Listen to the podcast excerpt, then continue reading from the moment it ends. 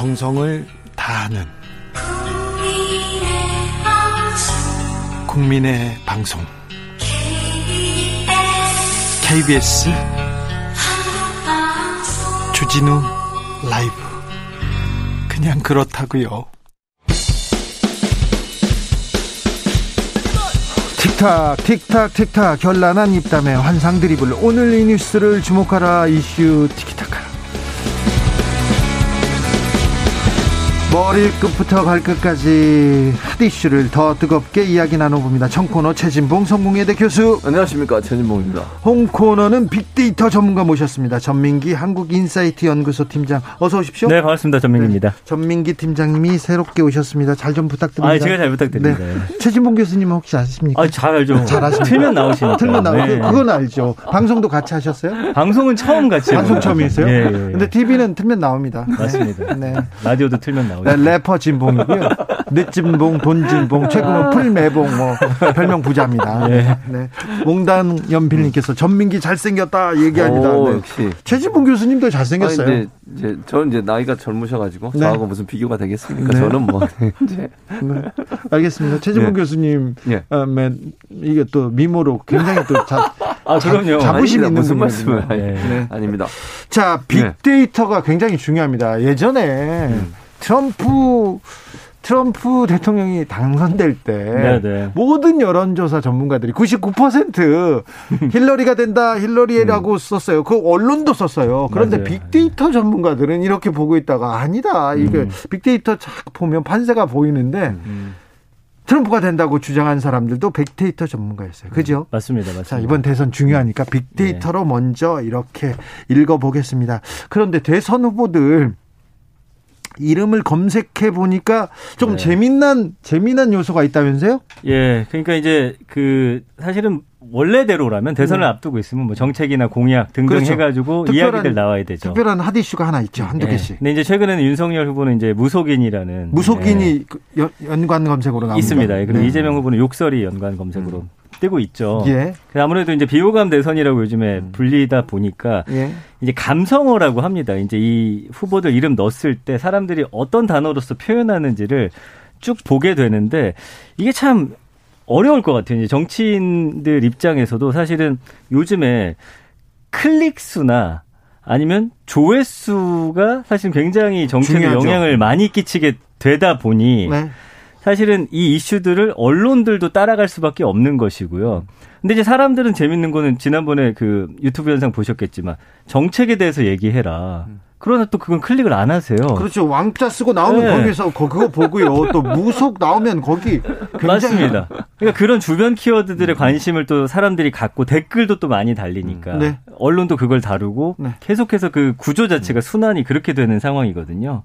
그러니까 뭐 사실은 이거를 누가 먼저 끊어내야 될지는 참 어려운 문제가 아니에요. 클릭수 그런데 언론까지 어, 따라가서 클릭수를 그 장사를 하려고 해서 음. 이 중요한 이슈보다 음. 화제성 이슈가 더 주목을 받습니다. 이거는 좀 걱정스럽습니다. 언론 그렇죠. 전문가인 네. 최지문 교수님. 네. 말씀하신 것처럼 전 팀장이 말씀하신 것처럼 자극적인 요소들이 사실은 연관 키워드로 자꾸 뜨는 이유는 결국 이게 닭이 먼저냐 달걀이 먼저냐 논란일 수는 있지만 언론들이 그런 부분을 주목해서 보도를 하는 것도 일정 부분 영향을 미쳐요. 그러니까요. 그러니까 자, 자, 예를 들면 언론이 보도하는 과정에서 뭐 예를 들면 제목이라든지 헤드라인 보면 아주 자극적인 요소들이 많이 들어가거든요. 무속 관련된 욕설 관련된 부분들에 대해서 부각해서 보도를 하고 그 보도를 또 이제 어뷰징이라고 하잖아요. 보통 다른 언론사 기사들은 받아서서 계속 이제 음. 뭐 복사해서 붙여 넣기 이걸 계속 하거든요. 왜냐하면 클릭수를 계속 유도하는 거예요. 맞습니다. 정책 얘기를 말씀하신 것처럼 너무 지루하고 재미없다고 생각하게 만드는 거예요. 네. 그러니까 결국 언론이 대선 관련해서 보도를 할 때 정책적 부분들을 좀 더 부각을 시키면 사람들의 관심을 끌어낼 수 있잖아요. 근데 음. 그런 부분들보다는 쉽게 클릭을 유도할 수 있는 그런 자극적인 요소나 단어들을 집중적으로 제목에 붙여서 그런 보도들이 더 많이 생산되도록 만드는 요소로 작용하고 있다는 거죠. 그러니까 결국은 이 포털 사이트 사이트의 검색어도 연, 언론사의 보도와 연계돼 있다고 저는 봐요. 그러니까 누가 먼저냐고 하는 문제는 논란이 될 수는 있겠지만 그렇죠. 언론사가 먼저 하나 띄우면 그게 클릭을 유도하는 수가 될 수도 있고 클릭이 많아지면 다른 언론사들은 또 돈을 벌기 위해서 그걸 또 더 자극적으로 다시 재강호해서 또 유포하고 이런 일들이 계속 반복되고 있는 거죠. 결국 네. 언론이 정책적 부분들보다는 자극적인 요소를 더 적극적으로 반영함으로써 클릭 수도 또 연관 검색어도 그런 쪽으로 더 강하게 부각되는 게 아닌가 하는 생각이 듭니다. 네, 이은우님께서 요즘은 유튜브 영상 도 20분 넘으면 잘 안 됐습니다. 음. 얘기하는데 유튜브에서는 자극적이고 음. 그리고 또 일부가 뭐 돈을 위해서 특정 정파를 위해서 이렇게 할 수도 있는데 음. 언론은 좀 덜해야죠. 음. 언론은 음. 좀 자정하고 언론은 좀잘 네. 보여줘야 되는데 음, 맞습니다. 조금 걱정스러운 선거입니다. 이창환님께서 누가 누가 덜 나쁜가 하는 선거 같아요. 쉬운 일곱 살인데요. 처음 보는 선거인 듯 합니다. 음. 선거해야 하나요? 그래도 해야 됩니다. 맞습니다. 그래도 네. 하셔야 됩니다. 근데 네. 이제 좀 변화가 생기는 게 네. 어쨌든 비호감 비호감하고 사람들이 상대를 네거티브로 공격하는 거를 음. 이제 좀 싫어한다라고 양쪽에서 도난 것 같아요. 토론에서도 보셨겠지만 네. 그러다 보니까 사실은 어 공격보다는 수비적인 입장을 좀 많이 취하다 보니 다른 키워드들이 또 나오지 않는 또 그런 상황이에요. 그래서 사실은 예전까지 한 6개월 전만 하더라도 이재명 후보의 어떤 공약 같은 것들이 음. 심심찮게 보였었거든요. 네네. 근데 계속해서 사라지는 오히려 대선이 다가올수록 그게 어, 언급이 많아지는 게 아니라 사라지는. 점점 없어지는. 음. 왜냐하면 오히려. 한쪽의 누군가만을 위한 이야기는 하지 않는다. 네. 어, 중도를 끌어와야 된다. 음. 이런 것들이 좀 대선 판 자체를 이렇게 좀 더 세세하게 만들고 있습니다. 키워드 자체. 공약이 공약이 사라지면서 음. 네. 공약이 사라지면서 그 부인들만 나온 것 같아요. 얼마 음. 전까지는 어, 김건희 리스크 계속 얘기 음, 나오다가 맞습니다. 이 저기 김혜경 리스크 음. 나옵니다. 후보의 부인들이 음. 공식 사과를 두 분이나 하는 음. 이런 대선은 본 적이 없어요. 이 문제는 어떻게 갑니까? 그러니까 사실은 이제 아까 지금 전 팀장님 말씀하신 기본적으로 이런 이슈가 선거에 큰 영향을 미치는 데는 한계가 있어요. 그리고 이런 부정적인 이들이 계속 나오는 것을 좀 일반 유권자들 입장에서 상당히 좀 불쾌하게 느끼기도 하고 음. 대선이 왜 이렇게 올라간지에 대해서는 어떤 뭐랄까요 뭐 이렇게 관심을 덜 갖게 하는 요소로 작용하고 이게 부정적인 영향을 미칠 요소도 분명히 있거든요. 그러니까 김건희 씨 리스크가 처음 터졌을 때만 해도 파괴력이 있을 거라고 생각했는데 대선의 지지율에는 큰 영향을 못 미쳤어요. 예. 그러니까 욕은 하지만 예컨대 또는 뭐 비판은 하지만 그럼에도 불구하고 지지 성향을 바꾸는 정도까지는 영향을 안 미치거든요. 그러니까 예. 아까 말씀하신 것처럼 이런 부정적인 요소가 자꾸 나오는 것을 국민들은 별로 안 좋아하는 것 같아요. 그리고 또 하나는 뭐냐면 이게 저는 다운표 저널리즘이라고 보는데 기본적으로 어떤 부정적 이슈가 하나 나오면 여야를 가리지 않고 선대위 관계자든 국회의원들이든 그걸 계속 공격을 하잖아요. 그 말을 따가지고 보도를 해요 또. 음. 그러면 계속 부정적 얘기가 나올 수밖에 없는 거잖아요. 그러니까 정책적 대결보다는 상대의 실점을 유발해 낼 수 있는 요소로 집중적으로 공략을 하다 보니까 맞습니다. 언론 보도도 그렇게 흘러가고 그게 이제 자극적인 요소가 되니까 또 검색에서도 그런 얘기가 자꾸 나오게 되고 음. 이런 요소가 되다 보니까 공격만 하고 실제 정책적 부분에 대한 토의와 논의는 네. 전혀 안 되고 있는 거죠. 지금 저 음. 최진봉 교수님 네. 이렇게 정책 토론 이렇게 음. 고퀄의 정책 토론 하니까 음. 네. 좀 재미없고 기운 빠지고 그러시지 않죠. 이두화 변호사하고 날선 날선 너거티브 공방 이런 건 토론해야 되는데 그러니까 좀 고퀄리티로 가고 싶습니다. 네, 그렇습니까? 자 그러면 팀장님, 네네네. 자 부정적이지만 보도량이 많은 것과 음. 긍정적이지만 보도량 별로 없는 것. 네.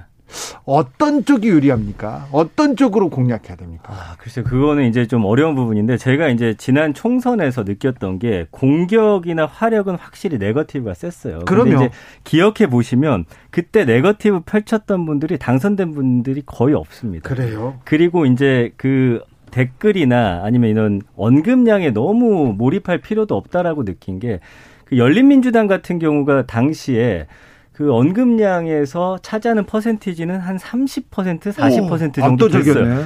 그래서 이제 저도 궁금했던 거죠. 야, 네. 이게 과연 표로 연결될 것이냐. 그때 이제 한 시사 프로그램에서 이야기를 했는데 결국엔 그렇게 되지 않았다라는 것이죠. 그렇죠. 그러니까 일부의 의견, 특히나 지난 총선 이후에 이제 분석된 자료를 보니까 어, 댓글을 다는 사람이 전 국민의 10% 이하. 음. 거기서 한쪽을 맹렬히 지지하는 분들이 3에서 5%밖에 안 된다. 그렇죠. 과연 이 의견이 국민 모두의 의견인 것인가? 그래서 아하. 사실 중도층의 마음을 잡아야 되는데 그러나 눈에 보이는 수치는 어쩔 수가 없는 것 같아요. 저도 이렇게 말은 하지만 제가 출연하는 뭐 유튜브 네. 조회수 많이 나오면 좋거든요. 그렇죠. 저도 왜 그런가를 또 분석하기도 하고. 네. 예, 그 어려움은 지점인 거죠. 아, 이거 중요한 지적해 주셨습니다. 그러니까 지금 말씀하신 것처럼 사실 이게 눈에 보이는 게 전부는 아니에요. 특히 이제 인터넷상에서 적극적으로 활동하는 분들은 제한적이고 그분들이 딴 데 가서 또 활동하시거든요. 그렇죠. 그리고 그러니까 나서서 네. 댓글까지 쓰는 사람들은 또 거기에서도 그럼요. 제한적입니다. 그러니까, 네, 맞습니다. 그러니까 고관여층이라고 얘기할 수 있고 또 어느 정당을 정말 극렬하게 지지하는 분들은 열심히 가서 하세요. 근데 네. 일반 중도층은 사실은 관심이 아, 별로 없어요. 예. 그 댓글 부분도 사실은 관심 있는 분들이 읽어보지 일반 이 중도층 있는 분들은 댓글 잘 안 읽거든요. 기사만 네. 보고 기본적으로.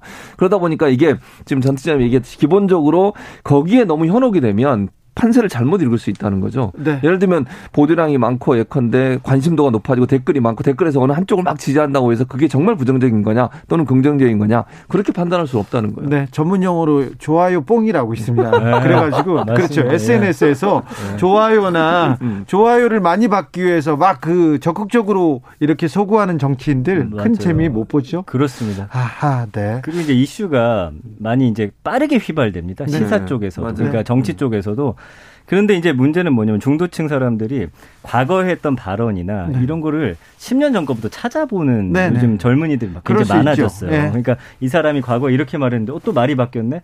어, 이렇게 말해놓고 또 이렇게 행동하네? 이런 어떤 발자취도 요즘에는 좀 쭉 지켜보는 그런 흐름이 있기 때문에 그걸 좀 일관성 있게 국민들이 어, 이해할 수 있는 합리적인 이야기로 사실 어려운 문제인데 네. 그렇게 좀 가야 할 것 같습니다. 3523님께서 주진우 라이브에서도 정책 중심으로 진행하면 안 되겠습니까? 이렇게 하는데 저희는 정책 위주로 음. 어, 열심히 하겠습니다. 이 코너에서는 정책 심도 있게 이렇게 음. 고퀄리티로 이렇게 토론하겠습니다. 네. 네, 그렇게 더 노력하겠습니다. 네. 두 분은 굉장히 네. 아, 제가 지금 공, 정신을 바짝 차려야 될 정도로 아주 고퀄입니다. 그런데 이거 하나 물어볼게요. 음. 요즘 바쁜 현대인들, 요즘 사람들은 음. 뉴스를 주로 어디에서 봅니까? 포털에서 봅니까? 신문에서 봅니까? TV에서 봅니까? 유튜브에서 봅니까? 아니면 주진우 라이브에서 봅니까? 자. 그건 뭐 세대별로 좀 다른 것 같은데 젊은 네. 20, 30대는 유튜브를 많이 음. 보는 것 같고요. 음. 네. 유튜브를 통해서 뉴스를 봅니까? 음. 맞습니다. 네. 아, 걱정스럽네요. 네. 그 이제 알고리즘 때문에 계속 이제 네. 한쪽으로 가는 그런 방향성이 있죠. 네. 뭐 40대 같은 경우는 요즘에 이제 어 우리가 말하는 팟캐스트나 아니면 좋아하는 음. 그러니까 본인의 목소리를 대변해 줄 수 있는 누군가 인물을 정합니다. 그래서 사실은 모든 사안에 대해서 우리가 관심 갖기는 어렵잖아요. 네. 그 나는 주진우가 좋다. 네. 그럼 주진우가 하는 이야기를 웬만하면 그냥 따라가고 따라가는 또 성향을 보여주고 또 추천해 주니까요. 음, 맞습니다. 그리고 뭐 6, 70대 분들은 제가 보니까 뭐 제 주변에도 있지만 어, 아무래도 보수 채널에 음. 좀 고정해 놓고 보시는 음. 좀 경향성이 조금, 조금 더 높지 않나. 네, 그렇게 보여집니다. 그러니까 연, 이게 SNS가 갖고 있는 특성이 뭐냐면 추천이라는 얘기를 하셨잖아요. 이게 지인 추천을 받든 아니면 알고리즘 그렇죠. 알고리즘도 마찬가지고 기본적으로 누군가가 던져주는 메시지 있잖아요. 네. 그, 그 부분에 많이 이제 예를 들면 뭐 단, 단톡방이라고 보통 그러잖아요. 단톡방에서 공유되는 부분들을 집중적으로 보게 돼요. 그러니까 이게 왜냐면 시간이 없다 보니까 모든 걸 검색해서 보기는 어려워요. 맞습니다. 누군가 추천해줘. 근데 추천은 어떻게 연결돼요? 지인과 연결돼 있는 거예요. 그럼 결국 경향성은 뭐냐면 극단과 갈 수 있는 경향성이 커지는 거예요. 예. 그러니까 중도층이 점점 줄어들 수 있는 경향이 커질 수밖에 음. 없어요. 왜냐면요. 내가 어느 단톡방에 들어가는 그 단톡방에 있는 사람들은 사실은 유유상종이거든요. 크게 다른 성향을 갖고 있는 사람들보다는 같은 성향이나 같은 직장이나 같은 관심사에 있는 분들이 모이게 돼요. 그 랬을 때 거기서 올라오는 영상들만 보기에도 시간이 부족하다고 하면 경향성을 가질 수밖에 없죠. 뭐 진보적이든 보수적이든. 그런데 네. 그렇게 유튜브나 이렇게 음. 팟캐스트 한쪽 얘기만 듣다가 보면 네. 진짜 진실과 그렇죠. 사실에서 멀어지는 맞아요. 많이 보셨잖아요. 그러니까요. 그래서 사실은 똑똑한 소비자, 그러니까 영상이나 아니면 뉴스에 대한 뉴스 소비자도 똑똑한 소비자가 돼야 된다는 것이 미디어 literacy라고 그러잖아요. 일반적으로 네, 네. 미디어를 어떻게 활용하는지 교육을 시켜야 된다고 하는 건데 저는 필요하다고 봐요. 그리고 스스로 좀 노력을 해야 돼. 무슨 말이냐면 내가 내 주위에 있는 사람의 의견만 듣지 말고 내가 스스로 찾아보면서 사실인지 아닌지를 확인하는 과정이 필요한 네. 거죠. 음. 결국 우리가 물건 하나를 사거나 아니면 뭐 가서 우유를 사더라도 유효기간 언제인지 그 안에 성분은 뭐 있는지 따져봐야죠. 따져보고 사잖아요. 근데 뉴스는 그렇게 안 본다는 거죠. 음. 근데 그게 사실 좀 위험한 아, 근데 부분이에요. 약간의 좀 변화가 생기고 어. 있다라고 느껴지는 게 아무래도 이런 것들을 언론에서 많이 다뤄주다 보니까 양쪽의 의견을 좀 보려고 하는 그런 음. 분들도 많이 계시고요. 노력해야죠. 네. 그다음에 이제 좀 바뀐 게 왜 이렇게 중도가 좀 늘어나고 왜 이 지지율이 그대로냐 뭐 이런 말씀들 하시는데 제가 분석하기에는 이제